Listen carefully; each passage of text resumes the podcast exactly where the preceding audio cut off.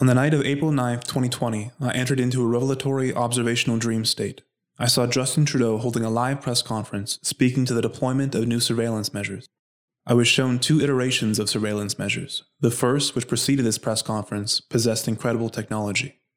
It was packaged as a tool of peace deployed to Canadian citizens for their protection and well-being. The general population would believe this and welcome it. The true purpose of this technology is to increase government control and enforce Trudeau's supremacy in the nation. This initial iteration is currently in development. I was then shown the just-announced model, vastly superior and with incredible monitoring capabilities.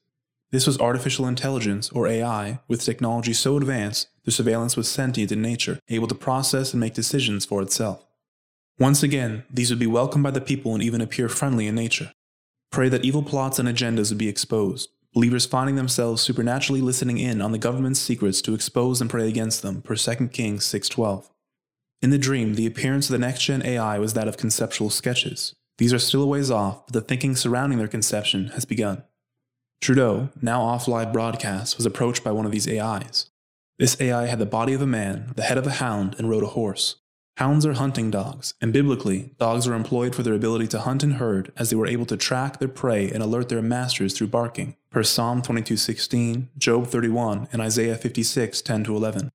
Furthermore, per Philippians three two, evildoers are described as dogs. The biblical symbology behind horses is more varied.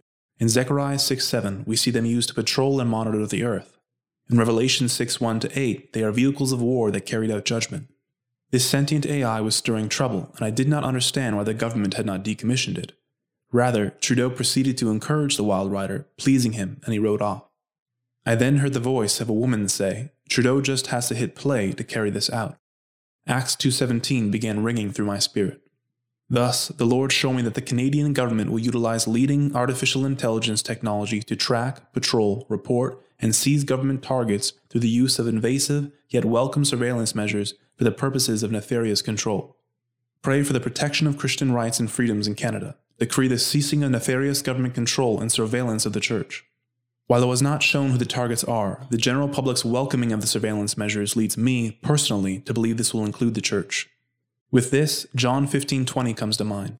"Remember the word that I said to you, a servant is not greater than his master. If they persecuted me, they will persecute you, for they hated me without cause." This prophecy was originally posted May fourth on Live To Glorify dot com in written format, later recorded for podcast distribution. Visit Live To Glorify dot com for more prophecies on Canada, Justin Trudeau, and more.